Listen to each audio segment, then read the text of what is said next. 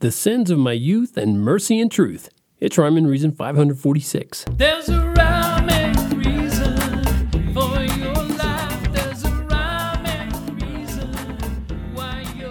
Hey there, Tony here, and I hope this episode finds you in good spirits. And I'm not talking about the kind you get in a brown paper bag down there at that particular kind of store. You know what I mean? Anyway, I'm talking about Psalms, which is a lot like songs. And I've been doing this series for a while now, based on reading the Psalms. In case you don't know, that's a section of the Old Testament in the Bible. And I'm actually, as I record this, up to Psalm 25.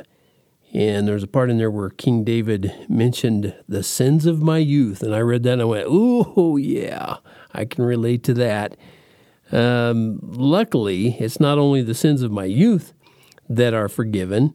That's what's talked about in that particular passage, and I can thank God for how loving and thorough He is, because He didn't just have mercy on us for our youthful indiscretions.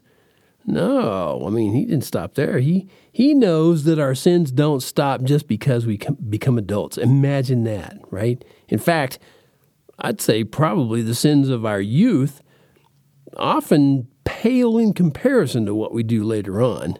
I wish that wasn't true. Unfortunately, we humans don't seem to get a whole lot smarter a lot of times until we have to learn some hard lessons. Have you noticed that? I mean, you could almost understand a teenager's stupidity, because teenagers are dealing with a little bit of knowledge combined with a lot of raging hormones, and that's like a Molotov cocktail of sin right there. But more mature adults don't have that hormonal excuse. Oh, man, we don't? Before you take exception, you know adults deal with hormonal imbalances, and I know that. But I'm talking about the hormones that lead to, you know, little things like unexpected pregnancies, you know, little things like that, not just hot flashes and headaches. Anyway, back to Psalm 25. I just love how David balances his own guilt with God's mercy. And in this psalm, David even remembers his people, Israel. So his prayer, his plea for deliverance and forgiveness doesn't really have a selfish perspective. You know, he's king. He could have been selfish if he wanted to. Probably could have gotten away with it, although I don't think God would have helped him write that in the Bible, you know, and add it to the Bible. But it's so easy to fall into that selfish mode, isn't it? I mean, think about it. It's not entirely selfish to pray for God's mercy on you. And the Bible even says, love your neighbor as yourself. So you should. You should love yourself. I don't mean in the typical worldly way, you know, what have you done for me lately? Not that kind of thing.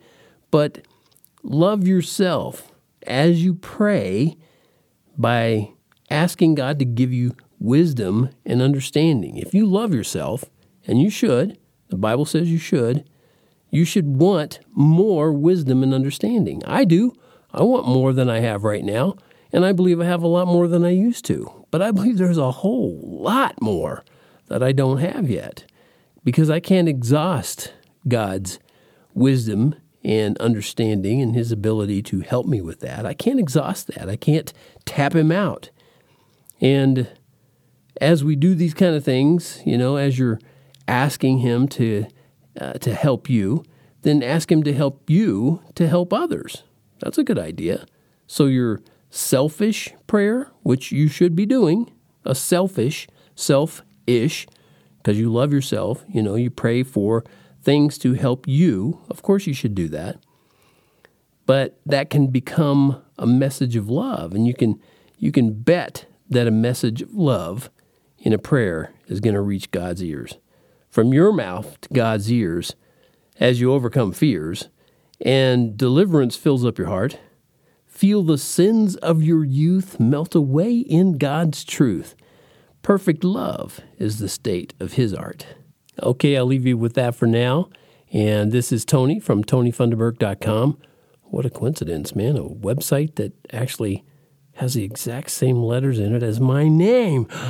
Anyway, TonyFunderburk.com is the place to go where you can go over there and find that t-shirt that says, "Life has rhyme and reason because God made you." There's a rhyme and reason for you.